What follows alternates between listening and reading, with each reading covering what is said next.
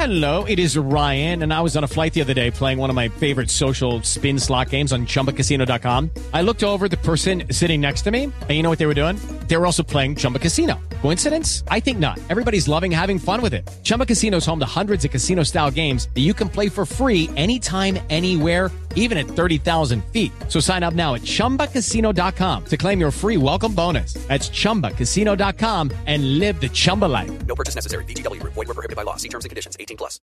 With Lucky Land slots, you can get lucky just about anywhere. Dearly beloved, we are gathered here today to. Has anyone seen the bride and groom? Sorry, sorry, we're here. We were getting lucky in the limo and we lost track of time. No, Lucky Land Casino, with cash prizes that add up quicker than a guest registry. In that case, I pronounce you lucky. Play for free at LuckyLandSlots.com. Daily bonuses are waiting. No purchase necessary. Void where prohibited by law. 18 plus. Terms and conditions apply. See website for details. Hello, it is Ryan, and we could all use an extra bright spot in our day, couldn't we? Just to make up for things like sitting in traffic, doing the dishes, counting your steps, you know, all the mundane stuff. That is why I'm such a big fan of Chumba Casino. Chumba Casino has all your favorite social casino style games that you can play for free anytime, anywhere with daily bonuses. That should brighten your day a little. Actually, a lot. So sign up now at chumbacasino.com. That's chumbacasino.com. No purchase necessary. VGW Group. Void were prohibited by law. See terms and conditions. 18 plus. This is Manchester United under Ole Gunnar Solskjaer. Manchester United have produced the impossible. Welcome to United Hour, your one stop shop for all things Manchester United. I'm your host, Nik. And I'm Imran. Yeah, two of us here, as it often is after a loss. Nobody wants to record and go through a depressing game. We're recording just a few hours after full time of losing to Leicester City. Uh, first game after the international break, which is always just seems even longer than it is. Two weeks seems to be about two months. But yeah, we're finally back in action, and yeah, how we wish we weren't, right, Imran? I mean, it was a yeah, not a great result after the before the international break, and now uh, if everyone was missing Man United, well, welcome back. Yeah, I think the title of the last podcast was what Manchester United ruining your weekend in 2021. Yeah. Um, yeah, I mean, I think it was you and Colm on the last pod, and I remember listening to it after drawing to Everton and thinking, yeah, look, it's not great. I can understand why the mood is not, but you know, things aren't that bad. But uh, this week things are that bad. Seems like you were right to be that kind of depressed and uh, negative over there. But look, let's we'll jump straight into the game. But then, yeah, we will ask some bigger questions about what's going on uh, throughout the kind of group chat and there's different questions coming from different people that we'll try and cover about Ole, about Ronaldo, about the midfield. Uh, and yeah, we'll tick off all of these things before we look ahead to some even more difficult games than we've had today coming up. Um, but yeah, look, let's jump into the match basically. I mean, uh, I, I, was worried for this match, even pre match, because um, obviously we got players out. Uh, I thought it was going to be Lindelof Bailly. I mean, I'd put out my predicted lineup and I'd got 10 out of 11, and the only one was I'd put Bailly rather than Maguire because I did not think that somebody who's just trained one day after that amount of time out would be thrown straight in. But I guess Ole was even more worried about the defence with uh, Varane out, and also, yeah, maybe Fred out, a few couple of players unavailable due to internationals and injuries and everything. Um, but in the end, he's gone for Maguire, and for me, I think it was the wrong, bad decision, and that's how it played out. And for me, it was one of the biggest reasons we've lost today. Uh, do you agree with that, or do you see some even bigger issues than that? I mean, it's one of the big reasons. Um, 100%. It's an unfathomably stupid thing to do. I like, and the thing, the thing, it's incredibly stupid, but we all called it in our group. I, I say we mm. called it. We we like all week we were joking that he would just throw Maguire just because that's the sort of thing that Ole does. And yet it proves it is the sort of thing that Ole does because he wasn't fit. He clearly wasn't fit. It was apparent to anyone watching the first second of the game where he couldn't control a pass from Shaw that he wasn't fit. His movement was sluggish. He was sluggish on the ball. He just he just wasn't himself. And I mean, it's hard to expect him to be after what one training session after uh was it a groin strain? I think yeah. his original due back date was nine days from now or something like that or seven days, like a week from now, basically. So he's basically come back a full week early after one day of trading. It is so dumb, so dumb. And we have Bailly, who's not a bad defender. It's not like we're bringing in some untested, unknown whoever. It's Eric Bailly, who we put. Didn't he sign a contract earlier this year?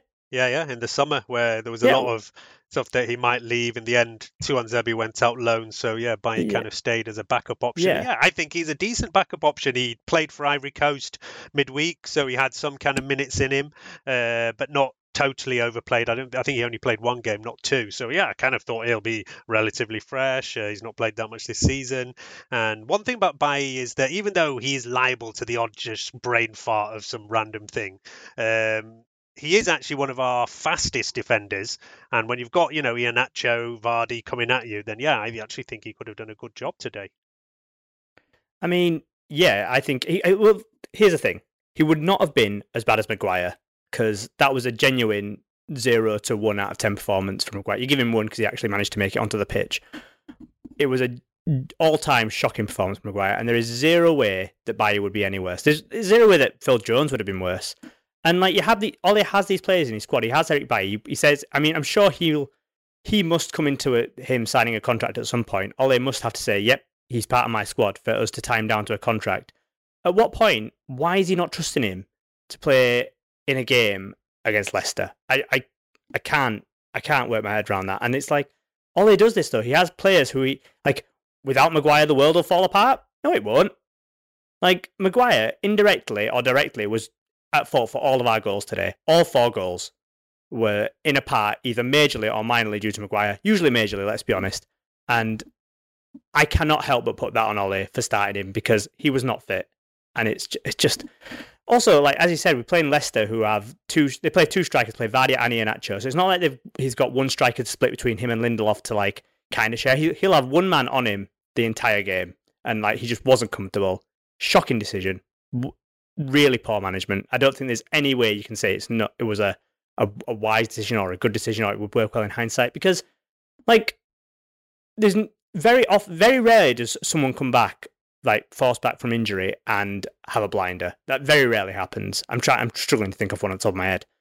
Um, yeah, I don't know why he does this as well. He, we have this culture now at this club where being injured is some sort of like negative. Well, obviously it's negative, but like it's some sort of like negative as you as a person. You've got to be. You've got to play through the pain. You've got to come back from an injury early. And I don't why. We have a huge squad of players for this reason. It makes no sense. Sorry. Yeah, no, there is a track record, like you say. Even McTominay, I'd say this season came back earlier than expected and was thrown straight in. And uh, Rashford in the past has maybe been played when you thought he might have had a bit of a rest. And yeah, he is back today, but at least does look fit. It's taken his time to come back. Uh, so yeah, like uh, that is the problem. That it's a slightly recurring issue. And today, yeah, I totally agree with you. There's no defense you can have for that. I thought it was a bizarre, bizarre decision to throw him in straight away. But like you said, you weren't that surprised either, but you were still thinking, no, this time he'll give by a run out. Um, but no, and yeah, I think I agree with you as well that every goal in some way, either directly or indirectly, Maguire is to blame there. Um, and then you know the other question mark on the lineup is always the midfield, and I had I thought this was the midfield Ole would go with, um, just because Matic is fresh and he's actually been playing relatively well. And I'd say definitely at half time, maybe not so much second half, but I thought he was probably our best player around half time. Um, Pogba as well, I expected to come in. Fred obviously was unavailable because there was some totally ridiculous scheduling with the South American qualifiers, and they only played yesterday, like in the early hours of yesterday. Uh, and now I think they have to go in quarantine as well. They they can train, and they can play, but they have to go and live in some hotel somewhere. Uh, so it's all a load of COVID nonsense, basically. Um, but yeah, he's gone with Pogba, Matic, Pogtic. I, I, I thought Pogba was not very good today. Uh, no. You know, he's played two matches in the international break, and then again, this question mark comes on that Donny van der Beek has totally fresh, has not played any minutes in the last couple of weeks. And Matic and Van der Beek have played together quite a few times. They've often been quite a comfortable partnership. Uh, so yeah, you, you know, you say if these kind of games he's not even getting any minutes, then when is he ever going to? So that's the kind of recurring theme there. But you know, at the same time, we say that, but we we actually I, I wasn't I was going to say we started this game well, which is absolutely not true at all. Uh, we, gonna- we didn't. we didn't start well at all, and yeah, a lot of that was down to Maguire. But we did go one 0 up after kind of uh, taking in some early pressure. Uh, Mason shoots an absolute worldie, and yeah, we're actually winning this game one 0 That's why it's even more disappointing, you know, to go away uh, to Leicester go one up and then just capitulate after that just makes it even even worse. Um, but yeah, look, let's at least just focus a little bit on that Mason goal since it was one of the highlights of a depressing day. Um, you know, Bruno gets an assist here, but he's not done that much in this goal at all. It's all about just an absolute outstanding finish um, from yeah one of our most exciting young players, right? Uh, yep, amazing goal. Uh, to make this day worse, I missed the goal because that's the time that my stream decided to stop working for that five minutes. So that was nice.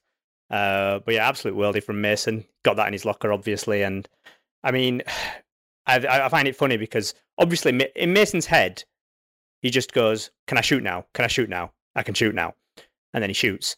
And like people say that's greedy, and oftentimes it is. Like frustratingly so. Say against um, was it uh, Villa? Yeah, there's quite a Yeah, few Villa, times. yeah. he had But openings then again, should have passed. Like you can like today, you can see why because I couldn't see anyone else scoring apart from Mason today. And yeah, a couple of chances as well, a couple of shots cutting onto his left, and it's just he's so dangerous. Um, that yeah, I'm like you- you're kind of happy with him shooting because he's such a good finisher and he can bang it into the top corner like that. Uh, superb goal. Yeah, I mean, his Uh, shot conversion rate is absolutely ridiculous. I think if you look at the kind of XGs of certain players, he's right up there, uh, the you know outperforming his expected goals based on the chances. So yeah, he does score some ridiculous goals within there. Uh, As you say, he does often take the ball and seems a bit greedy. And I thought saw this kind of parallel. And I listened recently. There was uh, Ruud van Nistelrooy was on the Man United podcast, and they asked him about you know this kind of bit of fallout he had with Fergie, and it was over Ronaldo uh, when you know Ronaldo was a young player and when he was first coming in, he was pretty greedy. He would not always know which was the right time to pass, which was the right time to shoot. And it's quite famously well known now that Ruud van Nistelrooy told Fergie that, yeah, I don't think uh, this guy is the right player and he's not up to it. And obviously, he was proven completely wrong in time, and now says himself that yeah, I was wrong. But there's parallels now, funnily enough, with Ronaldo. I've seen quite a few times, obviously not being happy when balls don't come into him from Mason, especially maybe even a little bit from Sancho. But yeah, I think Sancho is the one who's more likely to kind of try and create something and make a pass, even though possibly it's not the kind of pass Ronaldo's looking for every time because he's used to a different kind of striker. Um, but yeah, from Mason, I can see that, and there's yeah, it's this kind of ironic parallel going back to when it was Van Nistelrooy waiting for the young Ronaldo to pass to him and not being happy, to now Ronaldo is not happy because he's not getting the service from that side. But uh, yeah, look, when Greenwood scores a goal like that, you can't really complain about it. And he is that kind of level of talent now, a teenager. I mean, as a teenager, I'd say he's ahead of where Ronaldo was at a similar age. Uh, not that you know that means he can never go on to the same kind of level, but yeah, at the same age, he's way ahead of where Ronaldo was for sure. Um, I think it's probably only Rooney that I can remember that we've had that at a similar age has scored this many goals. Uh, so yeah, look, top top player, but we throw that away, you know, pretty soon after, and that first goal, like uh, that, that one is the one where you have to say it's totally on Harry Maguire. I saw a few people saying, you know, hospital pass from De Gea, but I didn't think No. that bad a ball. Uh, it wasn't It's the not. best ball, but anybody can easily clear that, take it. He had time. Uh, you know, he's getting pressed, but yeah, he has to expect that. It's, it's not a surprise that Iheanacho is going to be coming and absolutely hunting you down for that ball. So there's really like no excuses whatsoever. And the worst thing was, it was actually our free kick. And, you know, it's like seconds later from our, us having our own free kick that we concede a goal. And there's a bit too many times this is happening. And, uh, you know, if we look at like the bigger picture of where is our play falling down this season, because, yeah, at this point, you have to say we haven't had a good start to the season. Um, and it's all about the defense. The defense just seems to fall apart completely. Uh, you know, and I did think this was an issue for us last year, the thing was that Varane was supposed to come in and shore this up. And all right, he's not playing today, but it's just a general issue even when he has been playing. That you know we've hardly kept any clean sheets at all, and yeah, we've simply just given away too many goals this season, and another four today. So Hmm. yeah, I don't really know what's happened to our defense. You know, I I thought we had a really good, solid defense on paper. Uh, Wan-Bissaka, Shaw. I mean, Maguire when he's fit, but yeah, a lot comes down to that. But as I say, we're focusing a lot on Maguire playing today, but it's been a general issue throughout this season, our defence. I mean, how many bad goals have we given away? Uh, you know, is it midfield issue, or do you think it is down to the uh, all the blame lies on the defence? Because De Gea's having a good year, so it's not on him this time. Um, so yeah, it's either in the midfield or in the defence, basically. Well, we, we, we are not a very well organised team. You have to say that. But we have had we've had we, like one year ago or even before our defense was better than this. Like we were not giving away that many goals, keeping quite a few clean sheets, and it was more on the creativity we weren't creating. Whereas this season, our defense we've we've not been this leaky uh, under Ole before. No, I just I I would look at today, and there's just a general lack of organisation. Like I don't know, it just doesn't seem to me like we are well drilled, well structured when we don't have possession of the ball, and that is um, proven by how easily our midfield gets bypassed, how easily it is to get down. There is no part of our our team, our back four, be our midfield, where you can't, where you think an opponent struggles going to get in, struggle to get into there, then getting down the right and getting down the left and getting through the middle. Like there isn't a structure to our defense where we look well organized and we look like a solid unit. There is never like in pretty much every single game this season, apart from Leeds. There have been times where we've been under pressure and it doesn't look like we are in control of the situation at all. Like we're under pressure and you think we could concede at any moment. Not we're under pressure, but we've got this we've got this covered. It's not that at all.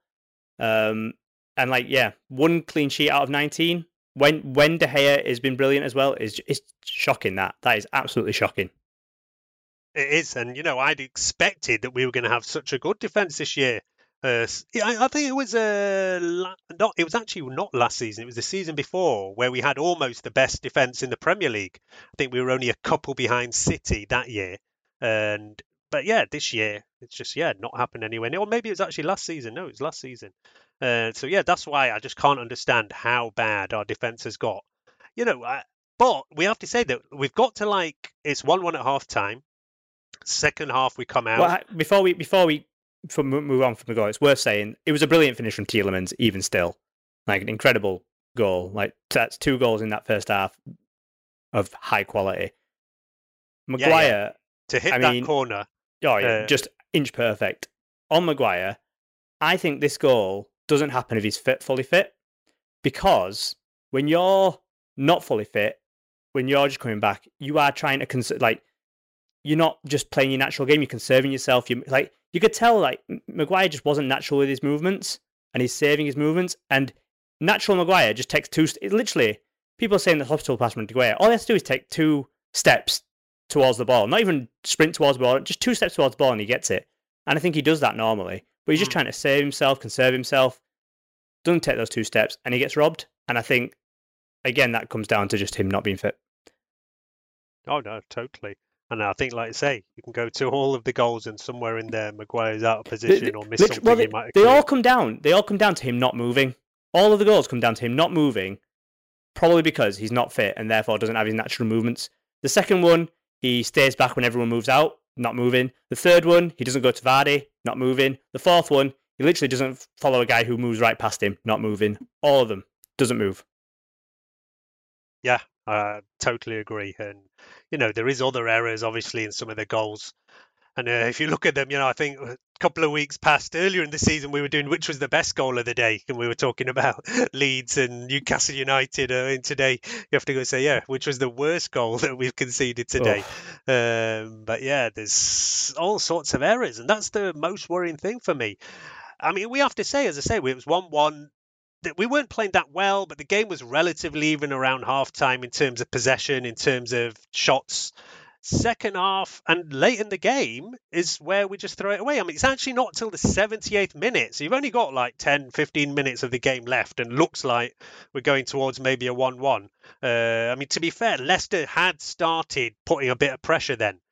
you know, which is rare for him. Ole makes the first move where Rashford comes in, and yeah, it's great to see him back. Uh, Sancho comes out. I mean, what, what did you think of Sancho today? I've given him a bit of stick and just said, look, I had quite high expectations and he's not done that much yet. But I did think in our last game for us and even for England that he'd look pretty decent.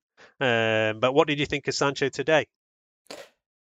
Pretty anonymous, unfortunately. Um, more like the Sancho that we've seen for us rather than that Sancho against Andorra. Though let's be honest, Andorra are a pretty terrible side.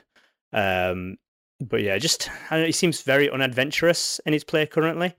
Um, yeah, I'd said that earlier. That yeah, he's playing very safe balls, mm, uh, just trying to keep hold of it. I don't know whether he's struggling with the system. Whether he doesn't seem to have much link with like Ronaldo at all. He does have some better kind of play with Shaw, and there's definitely they're coming onto the same wavelength. mm. But w- between him and Ronaldo, like there's not that many times they're linking or playing like the right balls at all. He tried that one pass to Ronaldo early on. It didn't come off, and it felt like that was a sign to him that said, "Right, I can't do that again," or something. Even it wasn't even a bad, wasn't a terrible attempt. It was like a couple of a couple of yards too quick, maybe. Um, but yeah, it's like that happened. It's like, nah, can't do that again. And the thing is, we bought we we signed him to be what a right winger. He's played maybe I think one once on the right wing for us, and obviously you can't really take Greenwood out the side. Fair enough, Greenwood's been excellent, but it I I still think Sancho to me when he plays he looks more like he's a natural right winger because he likes to go down that line. Even when he's on the left hand side, his instinct is to go down the line. But then once he's down the line, he needs to check back inside. Whereas you think if he's on the right, then he's going to play that across. Um, so I would like to see him more on the right, but you can't because you can't can't really take Greenwood out. But then maybe when we rotate, but I, I do feel like he played once on the right, he wasn't great, so maybe that goes against that. But I think that's that does seem like is his position, and you can kind of see why with how he plays. He doesn't seem like the inverted winger that say Rashford is. he, he's played a lot on the left, even for Dortmund. Uh, I think a lot of people thought, yeah, he's the solution to our right-sided problem, and he's going to play there every week. And the, the fact is, if you go back and look, he's played a lot on the left as well. So yeah, he is just kind of a versatile attacking player who can play both sides. And in fact, I think I even saw some stats thrown out for his last season, and where he was actually hitting much better stats, goals and assists from the left side than from the right. Uh, so yeah, he can do both. And yeah, even for England, he played on the left side. But yeah, I, he today there wasn't enough from him, and it was a bit more like you say, too safe and not playing enough of the killer balls. And you know, we're talking about a player who's got like a record number of assists, uh, the top in the Bundesliga. So yeah, we're not seeing it at all. You know, he's not tr- creating, he's not playing those balls. Always seems to be coming inside, and it's not the right ones for the players going there. Uh, you know, Rashford came in great to see him. Leicester make two changes like soonish after that, and that really did seem to change the game towards them. And it was Maddison and Iheanacho came out, who'd both actually given us a lot of trouble, but he threw on fresh legs in Perez and Daka. And it's from then on that we just lose this match completely. Uh, it's literally like about five minutes after Perez comes on that he then comes in and assists for that goal. Uh, and yeah, that that was from there. I don't know. I, how does that?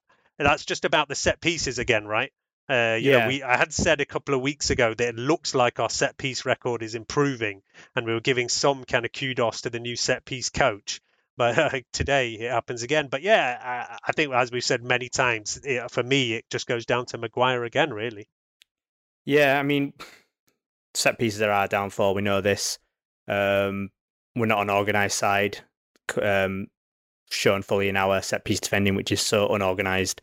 Uh, two more goals from set pieces today. But yeah, on Maguire, really. He's got to be moving out with the side. I don't know what he's doing in there. He's just kind of ball watching and waiting for the ping pong to arrive at his feet. I don't know. I just, again, d- didn't seem with it at all. And yeah, just a simple tap in for Söyüncü. Um, I actually thought Maddison was having a poor game, and we were quite lucky that he was having a poor game. He was kind of getting fouled a bit and making some runs, but I don't think he was doing anything influential. But I thought Iheanacho was having a very good game for them, so I was kind of happy when he came off. But turns out it was actually a good move because Daka scored that fourth. Um, but yeah, it's. I, I mean, we were saying which is the worst goal. The third goal for me. I mean, how can you concede 15 seconds after you've just got back into the game? Just shows a complete poor mentality from the side. Um, Wan-Bissaka diving in on the right, neither Lindelof or Maguire picking up Jamie Vardy. Like, I'm sure they don't need lessons on who Jamie Vardy is. Yes, he's got good movement, but I mean, he's got five yards in the middle of the box there, and they can see he, he hasn't actually moved a lot for that goal. Um, I don't know how he's got that much space, and yeah, just to do that after we've just got back into the game is it's criminal. Yeah, I'd agree with you because that was the killer goal. Uh, you know, when you go two-two, and it was a route that we've gone before, Lindelof to Rashford with a long ball getting in and Rashford timing it right. You know, we've missed that from Rashford. Uh, we had exactly that link up a few times last season. Uh, and yeah, sometimes it was Bruno to Rashford or even Pogba to Rashford. And yeah, it's great to see him back, great to see him smash it in. And yeah, the killer timing of how quick, I think it said 15 seconds or something from like the restart to that being in the back of our net is just unforgivable. Uh, as I said, it's Perez who'd only come on like five minutes before who comes through, and just everybody ends up ball watching. I mean, it's the kind of defending that uh, me on a Saturday morning and just our kickabout would be pissed off about that their star striker, main guy, is unmarked. I mean, there's just no possible explanation for that. Uh, and you know, two players go to Perez, he slips it through, fair enough. Um, but yeah, there's just no way he should have that much time and space to just yeah. It's a it's a nice finish, but still, and yeah, you know, the game came down to an absolute ridiculous five minute spell right there. As I Mm. say, Perez comes on, and then the Daka comes on a few minutes later, and then basically one minute later they score. We make two subs. McTominay and Lingard come in. Matic and Greenwood go out, and two minutes after that, Rashford gets his goal, and one minute after that, they go back to three-two. And I know you thought maybe we still had a chance of coming back into this, but we didn't really create or deserve to go three-three. Didn't did McTominay and um, Lingard not come on after the third goal? No, they they came on. They came on in the 80th minute, just after they'd gone two-one ahead. Oh, yeah? right. After they'd gone two-one, McTominay and Lingard come in. Matic and Greenwood go out. So, we then does go it- two-two, like a couple of minutes later. What does it say? There's two things about this. What does it say that one, Ole thinks that if we need a goal, McTominay is the person, not Van der Beek. Uh, that's one. And two, what does it say that Greenwood easily, easily, uh, our better player of our front six on the day, um, and easily the one who's looking most likely to score is the one who comes out and not Ronaldo or Bruno. Yeah, and I think there is definitely something in this not wanting to sub Ronaldo. There was there was a lot of focus after that Everton game, and I actually thought it was a bit ridiculous about saying, "Oh, Ronaldo should start this game." And there was loads of pundits coming out saying, "Oh, such a big mistake." And Alex Ferguson actually did not help Ole at all by coming out, and this kind of video came out with him with that MMN MMA guy that I can't remember his name. I'm Khabib. not- yeah, I'm not into MMA, so I don't know Khabib. Nurmagomedov. Yeah, whatever. Like I say, I don't. I've never watched one of those fights in my life. Got, they're just these random geezers who pop up. But yeah, he put that thing where Ferguson is caught on video saying, "Oh, you know, you have to start with your best players." Uh, and actually, Khabib was kind of arguing Ole's case. He said, "Well, he did come on and whatever." But yeah, I thought like the focus on this was mental because we were winning one 0 and playing pretty well before Ronaldo came on. And as far as I'm concerned, in that Everton game, once he came on, we were worse because Cavani was doing a load of hard work up front, pressing around, whereas Ronaldo doesn't really do that kind of hard work for the team. He's just waiting for the chances. Uh, so I don't know, like why there was so much saying that how can he leave out this player? Because I thought the team that went out at Everton was absolutely the right team and did should have won that game. Apart from again giving away a bad goal. Um, but yeah, today Ronaldo is almost anonymous. Uh, you know, he's got the least touches of anyone in our team, which is not that surprising. The striker often is the player who has less touches, but there is definitely now a big kind of talking point about is has Ronaldo kind of I don't want to say ruined, but yeah, kind of messed up our team building that was going on. You know, I actually thought that Ole was building a good squad, a good team spirit, which is still there. There was kind of players were getting on the same wavelength. Now all of a sudden, like Sancho and Ronaldo, players who are not part of that have been thrown in. And it's almost like taking a step back and trying to integrate these players. Whereas, you know, I thought we were st- doing pretty well, and uh, a bit extra here and there could have made the difference. I mean, I know Cavani is not available today, But Greenwood has not played up front much this season, and I think he should play up front. Then, you know, maybe you say Sancho can play right, and then maybe Pogba plays left, uh, Van der Beek comes into midfield. I mean, there is a lot of other options than as just constantly having to play Ronaldo up front every week. But I know we've had this conversation before, and you said, well, look, Ronaldo is going to demand to play. He has to play. And it was the same thing with the penalties. You know, he wants to take the penalties, but in the end, Bruno did take it. Uh, I mean, look, where are you on Ronaldo now? He's been here it's a month, just month and a half, and obviously he absolutely smashed it when he first came in, scored those goals. Everybody was so happy. But now there's been a few games where he's not linked up that well, and if he's not scoring a goal, he's not doing that much for the team. Mm. I mean, I was worried originally when Ronaldo came. I think me and Ed were the dissenting voices in our group, uh, just because I was pretty happy with Cavani and Mason as our, and then Rashford as third, and Martial a distant fourth as our up front striker options for the season. I was quite, I was quite happy with that. Thought Cavani obviously finished that season brilliantly. He'll put in the work as a forward, um, great finisher, great header, and I think he would do a great job as our leading number nine for the season. Ronaldo kind of comes in and then he's obviously has to be then the lead. Like there is, you can't bring Ronaldo in as a reserve. That just doesn't happen. And then not only that, but then you get this thing where I, I mean, I was surprised that he didn't start Everton. I was happy for it as well, like you. But you get to this point where he becomes this player who, if he's not in the squad, that's a, if he's not starting, that's a talking point. If he is starting, you can't sub him. Apparently, like you just uh, because because of you know the reaction of him, what it means for the pre. Like I don't, I do not think Ole is strong enough to to sub Ronaldo. Um, and then that, there's issues that come with that on like games like today where he's just he's just not doing anything, and you just think I'd like to see. I mean, if Cavani was on the bench today, wouldn't you want to see Cavani up front instead of Ronaldo? But you wouldn't. That wouldn't happen. You'd probably bring you'd probably bring Cavani on for Mason, and Ronaldo would be shoved out wide. Um, so it just becomes it just presents itself with a litany of problems really. And Ronaldo would be a great signing if we were a solid team and we just needed that final piece kind of thing. And you'd put him up front, and then we were an attacking, we were like some sort of smooth attacking unit, and then all the goals would go through him. Fabulous. But we are not that. And it's kind of, it has messed us up a bit. Um, because he's Ronaldo, who will score lots of goals, like the Villarreal one, the West Ham two. Like that'll happen because he just just by virtue of being Ronaldo, the greatest goal scorer of all time. But as a team, yeah, unfortunately, it is negatively affecting us right now. Yeah, so I mean, do you think Ole has to be braver and has to take him out? Well, like you know, today when it's not happening, and has to rest him a bit more. As I said, I was glad that Ole rested him for that Everton game. and said, right, Ole is being brave. That well, as it helps the squad. You know, Ronaldo, he can't play every game. So does he has to sit out, and especially when we've got options like Cavani, even if he wasn't there today. Uh, as I said today, you know, it could have been Greenwood playing up front, and then we go for there. Especially, you know, Ronaldo's played twice and travelled a lot midweek. Uh, so yeah, he's playing two times a week for two weeks in a row, and he's not getting any younger. Um, so yeah, for me, it shouldn't be a big deal for him to sit out now and again, or maybe play 60 minutes. But as I say, the whole aura around him just create an issue. And will he kick up a fuss? I don't know. I don't know.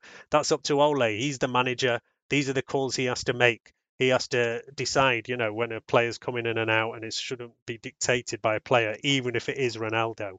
Uh, so yeah, I mean, the Ronaldo thing is becoming a big question mark. I mean, whatever happens, I still think we had to sign him. Like at that point, given the opportunity, and maybe that if we hadn't taken an option on him, he would have gone to City. I still say we had to sign him. Uh, but for the good of the kind of team, for the good of the squad, was it the best thing? Probably not. And we have to see how we kind of sort this out now. Um, you know, that's the Ronaldo question. And then obviously there's big question going up to the age old debate Ole in, Ole out. Uh, I think you even on the last pod was kind of going towards saying, I'm not sure if Ole is the one. And as I said, I thought it was a little bit harsh at that point because at that point we were still kind of only two points off top spot, even though it wasn't a great start to the season. And you know, if you're staying around two points in the top spot in the top four, are coming up to Christmas, then yeah, you're not that worried. But this now is going to be a week where City win, where Liverpool win, where Chelsea win, and we lose. And that's going to make a massive difference already. You do not want to be playing catch up with these kind of competitors in the Premier League. And we know that our run coming up now is absolutely crazy. Uh, Liverpool Tottenham, Manchester City are our next three Premier League matches, with a couple of games against Atalanta thrown in the middle. Uh, so I think I think that is our five matches. that Takes us up to the next international break.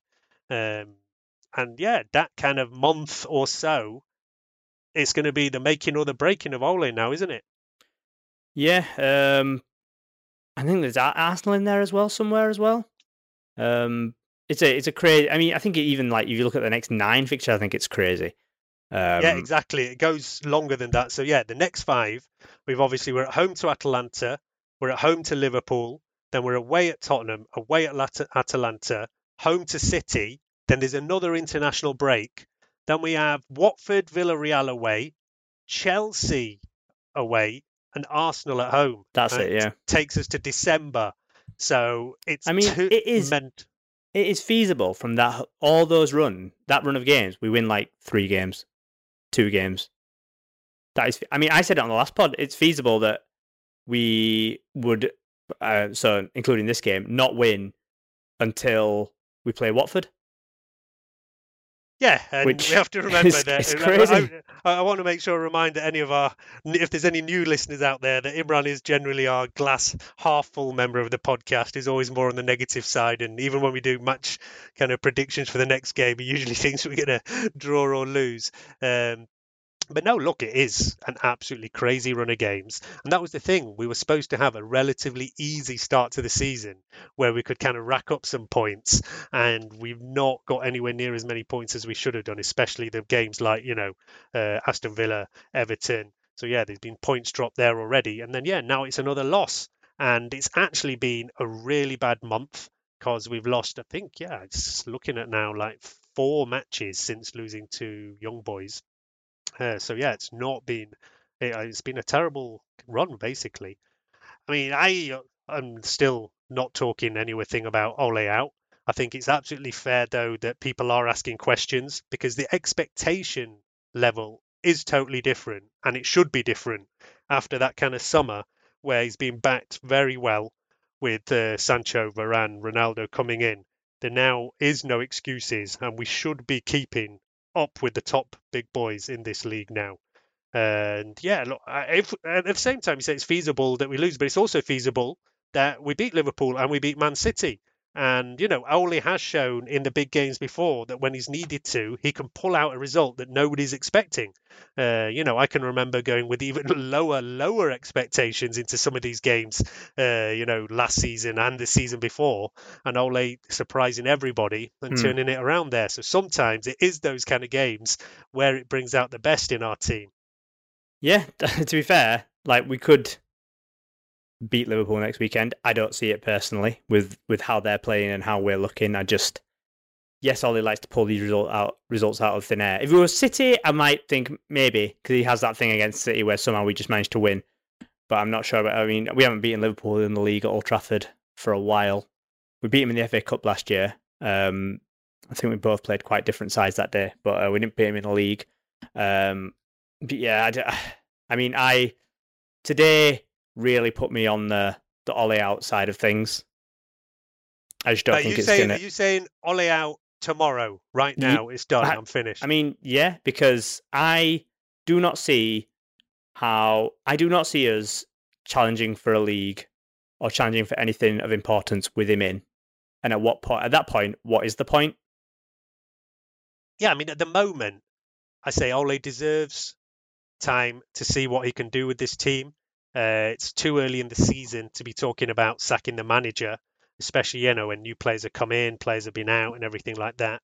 But I think by the time we get to around uh, Christmas time, well, yeah, I mean, all right, as I say, forget Christmas time. This now run a game that's coming up. It was a 10 game run. We've already had game number one of that 10 game run, and it takes us to December this is the this is the kind of nine ten games which really can show us where we're at. And yeah if after those 10 games we're still in the top four around the top then yeah uh, you can't really moan with that. Uh, you know it's this week is the first time we fall away from that. As i said we were for all the depressing mood around the club and all the negativity after our last result we were still only two points off the top of the league um, but yeah, this is the week where we now that ends up being five points off the top of the league or even more. Um, But so yeah, so, look, but can I ask? Do you, do you honestly do, can you honestly say that you believe Ole could might mount a serious title challenge? I look at the moment. It's difficult to say yes because of the way we're playing.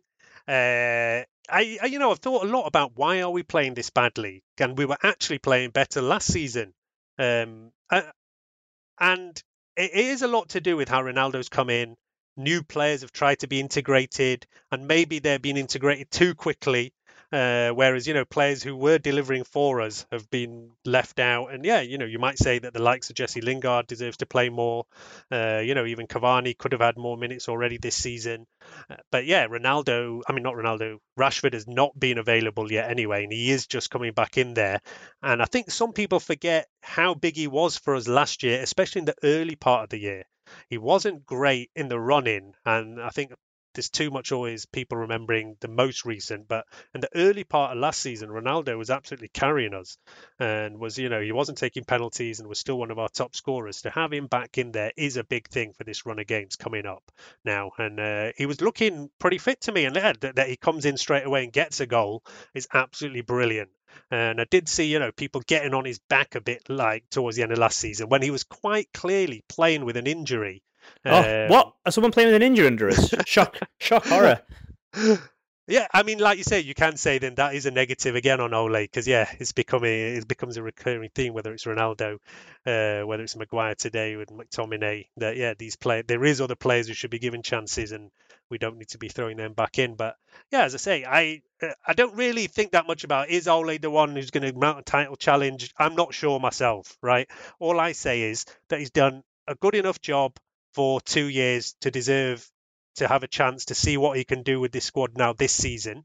Um, for me, I'd normally say I'm not really even assessing where we're at this season until Christmas. Uh, I might say, look, this game, run of games that's coming now takes us to December. So yeah, by the start of December, we can definitely have a look. And you know, you start talking about obviously there has to be like a minimum level. What is your minimal kind of expectation? And I say, look, we have to be staying around like top four by Christmas to have any chance of then saying we can still make some kind of title run going into the new year. So yeah, that's where I'm at. As long as we stay around there, I would not be calling for his head. And then yeah, it's up to him to see what he can do and fix these issues of well, around Ronaldo, around hmm. Sancho, and find the right kind of ingredients to put together the best team that is out there. Because I think at the moment he's not playing the best team. He's trying to put in the best players and hoping it works, and it's not working. And I think he needs to go back to players who were doing it. And if that means leaving out Ronaldo, then he's going to have to make that decision. Um, I mean, I don't. Do you trust him to make that decision? It's a hard one. Um, I guess I understand. I understand that point of view, like of him deserving a chance, etc. But because I'm so adamant in my belief that by December we will completely be out of a title race, like I just I don't see how he will turn it around to the point where we'll be in one. Again, I just don't see the point in keeping him around because I genuinely don't think he's the man who's be able who's able to do that. Yeah, I mean, I will say to you that if we rewind 12 months, I'm pretty sure you were saying exactly the same thing 12 months ago. And we had a Ah, but 12 months start- ago, I didn't expect us to be in a title race.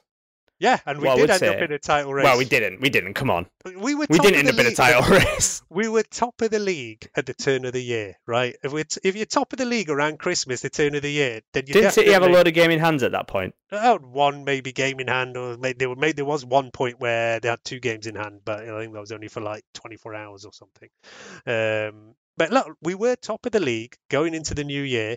I know in the end that we were quite a few points behind, but I, as far as I'm concerned, we were in the title race. If you come second, if you were spend some part of the season, especially the new year, yeah, before you know, you say things what happens before Christmas is not that important, but once you're past that Christmas, once you're into the new year, if you're top of the league, then say yeah, you are in the title race, especially if you end Mm. up coming second. And so yeah, look, we, we had a worse start to the season last year, and we did pull it out from there. This season, I would say our competitors are way stronger because obviously Liverpool had injury issues, Chelsea were a bit lost and changed their manager, whereas they're both looking strong. Although you know, I say strong, Liverpool are on good form. Chelsea today have eked out a win with like a 0.2 xg, uh, versus yeah, or- according to the stats, Brentford should have won that game, but that is actually the problem with us at the moment. We're not pulling out that kind of average performance, but keeping a clean sheet and just managing to knit one. It's the defence which is absolutely falling down for us at the moment. And that is where we need to solve it. And it, a lot of that does go to the midfield. You know, we haven't talked much about Paul Pogba in this particular game. Because it was terrible. Const- well, it's that constant thing of when he comes into the pivot, that it just doesn't work and we just end up being so open and giving so much play to the other team. I mean, Tielemans, we've already talked about him on this podcast before, and I can't remember who it was, maybe Colm, who even more than a year ago said, listen, this is a player we should be looking to bring in, and he is a damn good player. And yeah, we have to say as well that today Leicester didn't even have Ndidi, who's another Mm. player who some people have said is the right kind of player we should if we want a defensive player. He wasn't even there today, and we still got kind of outbattled in the midfield. Uh, you know, and, and at the same time as well, like Matic actually played really well. That's the thing. So Mm. that just shows you that Pogba was even worse than uh, looked, and he wasn't creating anything either. You can forgive it if he's creating some chances for somebody, uh, if he's not doing all that defensive thing. Uh, and then you know, it's this same old kind of boring question that comes up every time, and there's no answer to it. Of how come Paul Pogba goes to play for France and plays in a midfield and it seems to do really well. And in the past, people always said, "Oh, it's because he's got Kante next to him and he does the running of two men." But lately, Kante's not even been playing for France, so he's not. That's not even the answer to that question. It's not about Kante. I think the other day, um, who was he in midfield with? I think you even commented on it. You were like, "How can, how yeah, Rabiot, Pogba, who's not like the most defensive midfielder you've seen either. Although, yeah, I know he can play like a sitting holding role, but he's not a defensive midfielder in any way. Um, um, uh, to be fair, France do play a back f- three. It's really a back yeah, five. They did play a back three. Yeah, and yeah, you're right. Their fullbacks are defenders as well, and that's why they play. It's even like Rabiot, Pogba, Griezmann. That's how kind of attacking they're kind of going in that middle area because they still have Mbappe, they still have Benzema.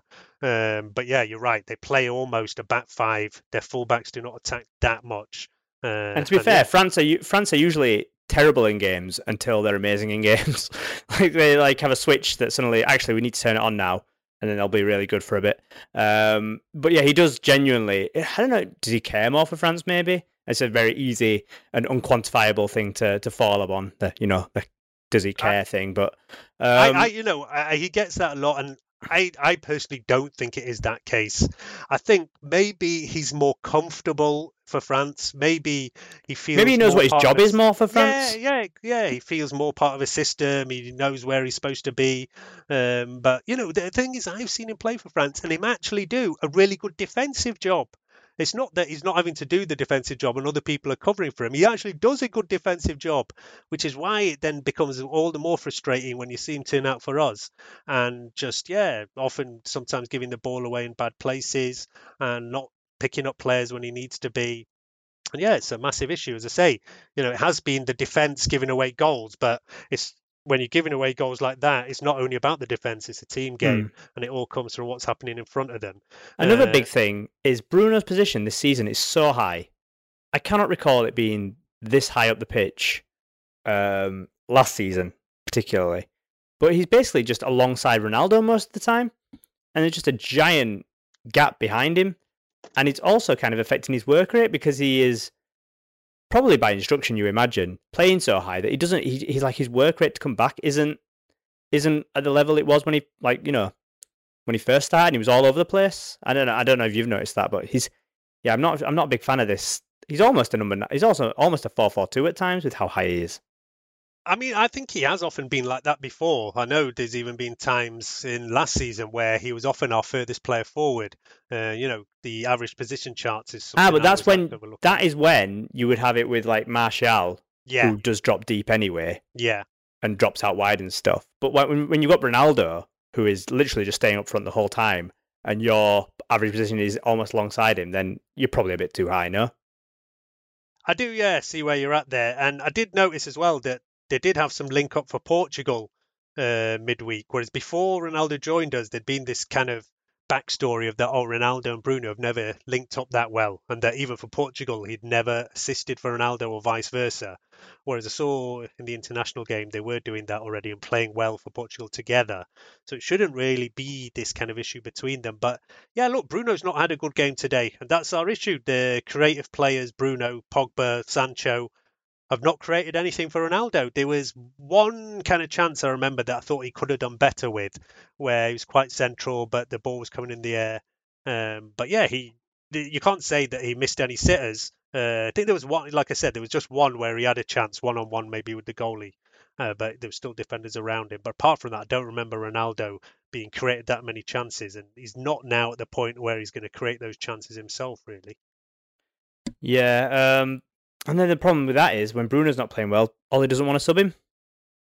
And he didn't want to sub. Like, we have now two players on the pitch where Ole doesn't want to sub them when they're being terrible, and that's that are two central players. It's it's not it's not great. Yeah, it is a major issue. Uh, you know, Ole is very loyal to certain players, and it could be his downfall in the end. Uh, and you know, it can also, as I say, you know, not only the loyalty to them, it starts being people, whether it's Van der Beek, whether it's Lingard, who are sat around or on the bench and saying, "Look, you know, I need to play more." Mm. Uh, you know, soon in another month or so's time, we'll obviously start talking about the winter transfer window, and we have Pogba and Lingard, who in January are going to be able to talk to other clubs. Uh, you know, it's not a good situation to be in. Um, with Lingard, I can kind of understand how it's got to that situation because he wasn't that great for us, and then you know went on loan but yeah, I can also uh, with Lingard, I kind of sympathise and say I can understand why he wouldn't sign a new contract because he's not playing that much and he has actually been playing pretty well when he has played, so he kind of deserves maybe to play a bit more. Whereas with Pogba, I am pretty annoyed that we start getting towards Christmas and he's still got his whole thing just up in the air. And again, you know, whenever Pogba goes off on international duty, there's always some quotes, some always questions about it.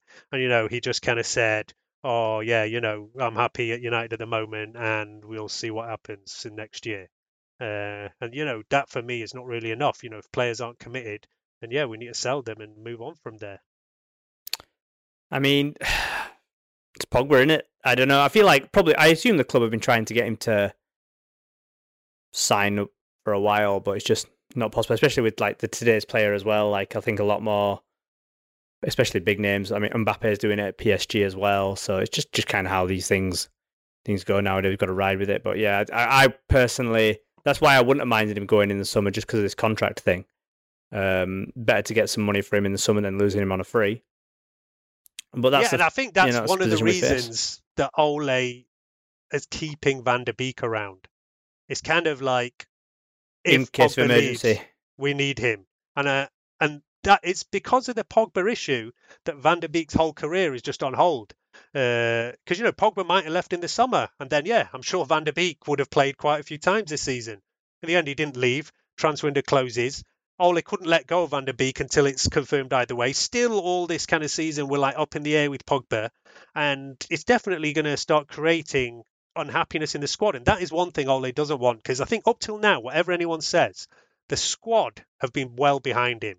And, you know, he is a manager who gives a lot of trust to players, a lot of freedom to players. Uh, you know, totally the opposite from somebody like Mourinho or even Van Gaal, who we had before, who were like very specific, very rigid. And players often did come out after leaving and saying, you know, they weren't that happy about how rigid sometimes things were. Whereas Ole is the opposite. He lets players give freedom, says, listen, you go out and express yourself and do your thing. Um, and that's why the players are behind him. So there's definitely not been any issues there. But of course, if you start having players who are coming out of contract not that committed, if you start having people who are saying, well, look, I'm not happy now with the amount of minutes I'm playing. And there's definitely going to be people, whether it's Van der Beek, whether it's Bailly, uh, Lingard, who are now going to start saying to Hmm. the manager, listen, you know, when is my chance? When am I going to play? I mean, Respect- if you're Bailly if you're Bailly today, I don't know how you can be fully happy or on board because you just feel so slighted. Surely, Yeah, absolutely, absolutely. Uh, you know, these are the days where he has an absolute legitimate claim to go to the manager and say, "Listen, I'm not playing that day, and when am I going to play?" Hmm. Uh, the thing the thing with that the thing as well with that is like if Lindelof and Bailly start today, right? and we lost. Would anyone blame Ole for play picking them? No, because his hands are tied. They're the only centre backs we have, right? By picking Maguire, Ole makes a rod for his own back.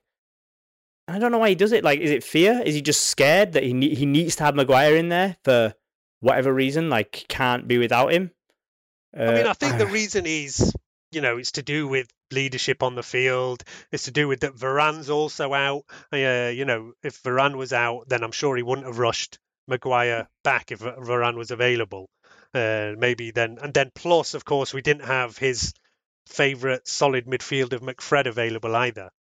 So yeah, I think it all comes down to these kind of things where he obviously thought a half fit Harry Maguire was a better option than a fully fit Eric Bailly. And you know, you don't have a fully fit Eric Bailly very often, but we do actually seem to have him at the moment because, as I said, he played 90 minutes midweek for Ivory Coast.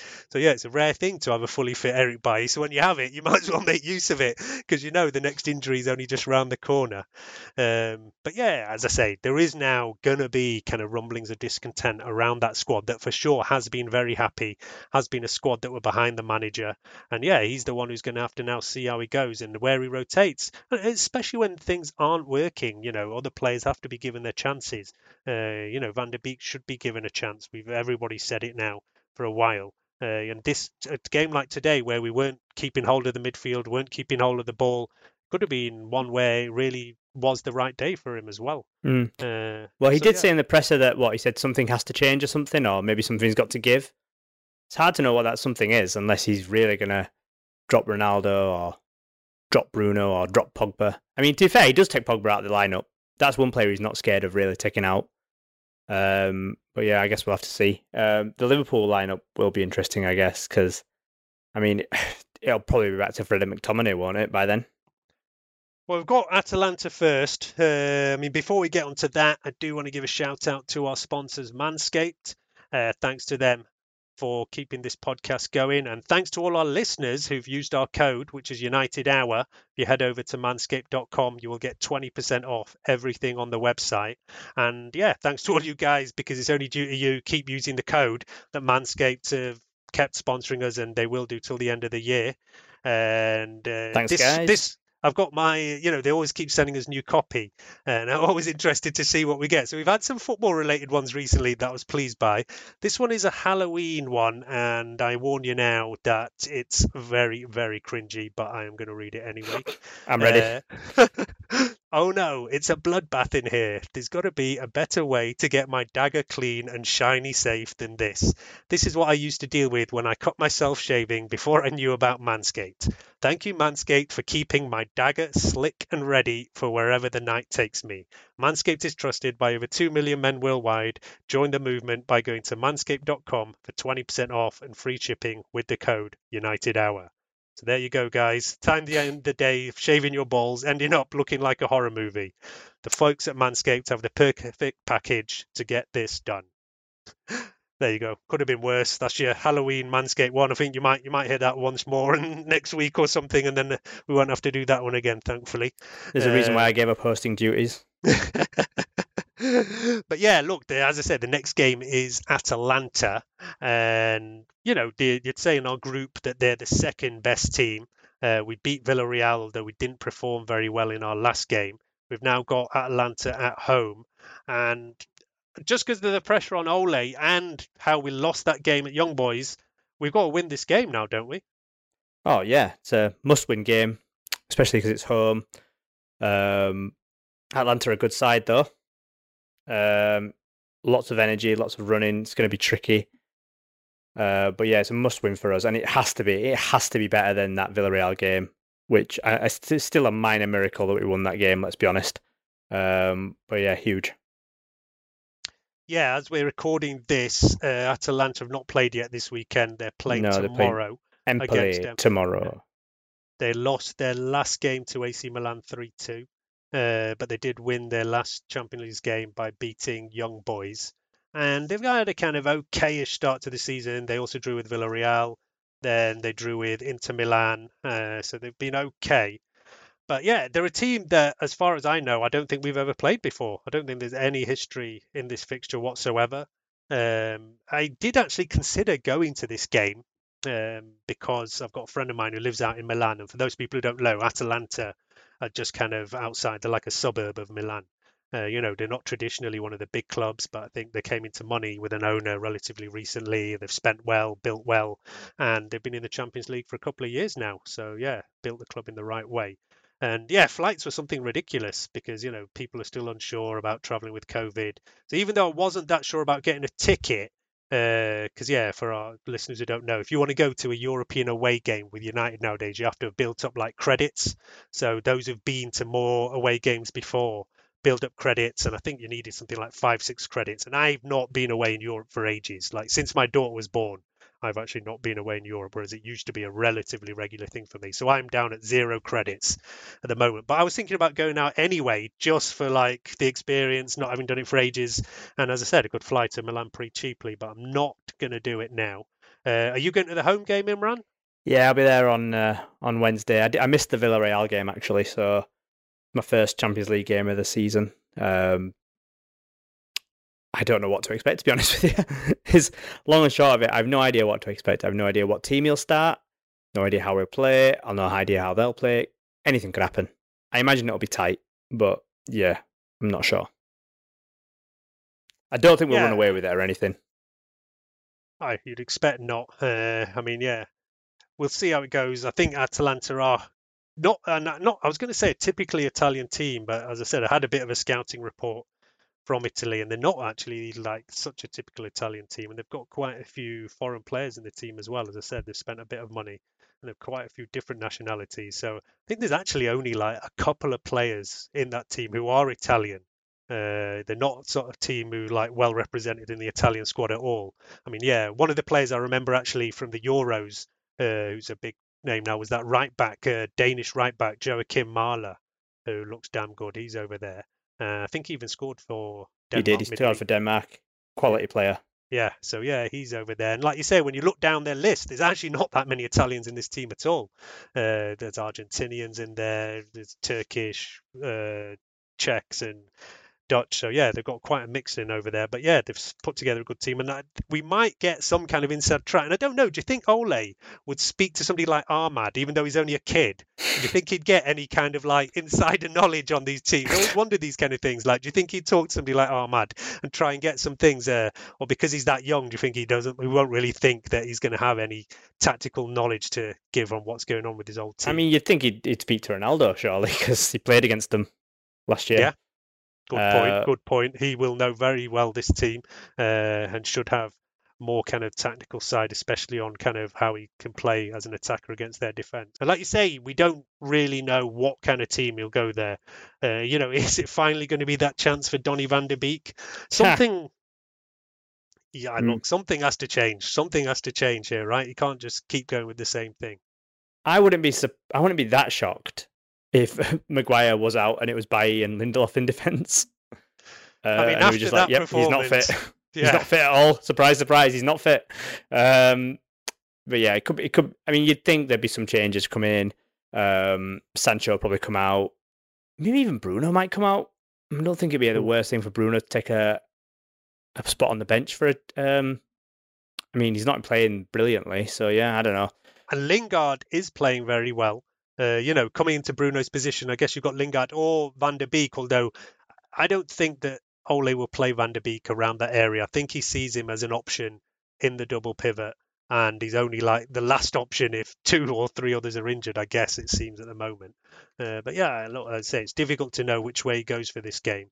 Uh, you know, it was even it was always in Europe last year that sometimes he did experiment a bit, and there was a couple of times he played the diamond or three at the back. It was in the Premier League, we tended to stick pretty rigidly to our system. In Europe, he often did something different. Uh, so yeah, we'll let's wait and see how we do over there. Um, I don't think we will record after that Atalanta game, but we will be back for sure after the weekend's match. And yeah, look, we'll give it a quick preview. Uh, you know, it probably deserves more time. But yeah, Liverpool, our biggest game of the season in terms of rivalry. They are on very good form, top of the league. Salah is just, yeah, you know, a lot of people are saying Salah is better than Messi and Ronaldo and on kind of current form. Yeah, maybe it's difficult to disagree with. But he's never played that well against us, has he? he scored in our last game. Remember, Dean Henderson just being rooted to his line. Uh, I actually don't think that was the first time he'd ever scored Yeah, I think against us. Yeah, I think I I don't think he had a bad game in general that day. Um, but yeah, you have to worry about that. And plus, Mane is looking a lot better this season. Firmino just got a hat trick. They've got the proper defense back. Um, I mean, unfortunately, it pains you to say it, but they're looking very, very good again this year. Um, and they're in a great moment, just off the back of a five 0 win. We are not in a great moment. So logic would tell you this is that time for Ole to pull it out the back and produce a miracle result. I really hope we do. Um, I just don't see it, especially with I mean, our, what was our Old Trafford form this season? One two, lost one in the league. I mean, lost uh, lost one, drawn one. So it's not exactly a fortress, and I think I think they'll be up for it, you know. And uh, yeah, I mean, it, we don't know what type of team he'll play. You would worry though with uh, what what I mean if Ronaldo was not doing anything in this game, uh, you'd wonder what he would do against Liverpool when we don't have much of the ball at all. Just be very isolated up there. Yeah, I mean, we didn't actually mention that today was the day that we finally lost that longest unbeaten away run. Uh, that stretches back, I can't remember, it is now 26 games or something like that, and it was a record. But yeah, today was the day it went, and you're right, it's actually been our away form that had been better than our home form. And we were expecting that this would change with fans back in the stadium. And we have had two damn good days for the fans back in the stadium. That Leeds United opening day of the season, Ronaldo's return with Newcastle were great days for the fans to be back at Old Trafford. And then, yeah, of course, they did manage to pull out a win against Villarreal, even if we didn't play that well. But then, yeah, lost to Villa. And now, yeah, we've got Liverpool coming up. Uh, I will be there, being a big game red nowadays. So I only show up for these ones. uh, so yeah, let, let's hope the boys pull out. I think a lot we have done. We've done it so many times, even when we were a lot worse than we are now. So yeah, I'm not too worried about getting up for these games. But yeah, it's the whole kind of next section of five, ten games that we have to see where we're at. But yeah, look, we will be back after that Liverpool game. We know how that game will go because it's happened before. As I said, Ole has a really great record against the likes of Pep. Not as good against Klopp, but yeah, it's not done too badly either. But even though sometimes we've had a decent performance and it's not worked out, it's it, like you, Imran. I say it's difficult to predict anything until you see our team nowadays, and you're not too sure where we're at. Whereas you know we were getting quite a settled team at one point. Now things are a little bit up in the air, and it's up to Ole to find that right ingredient. And I'll say, yeah, he's got five, ten games run now to show that he does deserve to take this team to the end of the Hmm. season. So Uh, so as a so what as a to wrap up, what would be what would what would take you over to the it's time for him to go? if we're like way off top four, if we're way off top four by you know getting to Christmas time, then I'll say yeah. Listen, there's no excuses because the difference is, like I say, the expectation level is different, and it's fair for it to be different. You know, I myself, when other people are all out saying, listen, he's doing a good job with what he's got, and you know we can't expect much more with the squad he's got. Now he's got a damn good squad, so they have to do better. And I've always said there has to be season on season progress as well for me to keep faith with the manager. And previously there had been season on season progress. You know, we came third, then we came second, we got to a final. Uh, so there has to be some progress from there. So we have to stay around top four and not be too far off top spot and progress in that Champions League.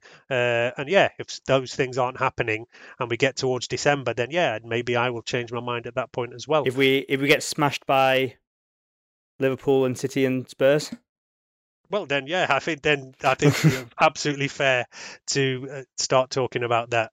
Uh, yeah, for sure. If we lose all of those three matches, then yeah, definitely. There's no way, especially when we've lost today as well. By that point, I'm sure we'll be way off. And then, yeah, I think it is fair to start talking about change of manager. But yeah, All we're not right. going to get to that point because, as I said, we've been here before. Ole's pulled it out, and we've got even better players now. He just needs to find that right kind of ingredients. And as I say, at the start of the season, we did play well against Leeds, against Newcastle, and then since then we have lost our way a bit, and we've not had a really good performance in the last two months, unfortunately. Uh, but yeah, a couple of players coming back in: Cavani, Fred, Rashford. Uh, I think we should go back to where we were last season, and this likes of Sancho and even Ronaldo may have to like fight their way in and say, "Yeah, I deserve to be in this team, and I'm not just playing because of my name." yeah. Well, I wish I had your optimism.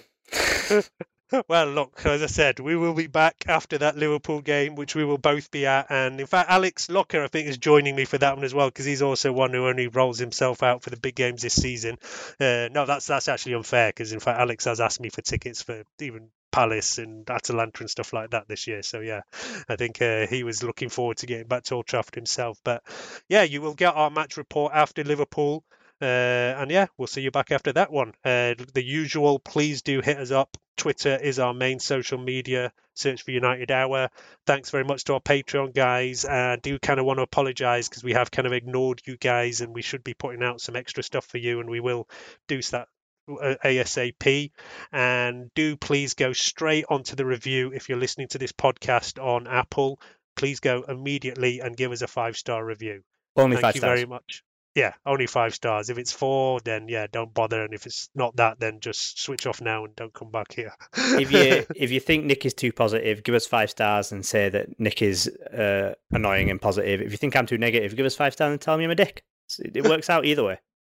Oh yeah, all feedback is good, and you can also head to redcafe.net where there's usually some discussion about each uh, episode if you want to join the discussion over there. And yeah, that's all from us now. We will see you back after United versus Liverpool. Good night. Cheers. Sports Social Podcast Network. Lucky Land Casino asking people what's the weirdest place you've gotten lucky? Lucky? In line at the deli, I guess? Aha, in my dentist's office. More than once, actually. Do I have to say? Yes, you do. In the car before my kids' PTA meeting. Really? Yes. Excuse me, what's the weirdest place you've gotten lucky? I never win and tell. Well, there you have it. You can get lucky anywhere playing at LuckyLandSlots.com. Play for free right now. Are you feeling lucky? No purchase necessary. Void where prohibited by law. 18 plus. Terms and conditions apply. See website for details.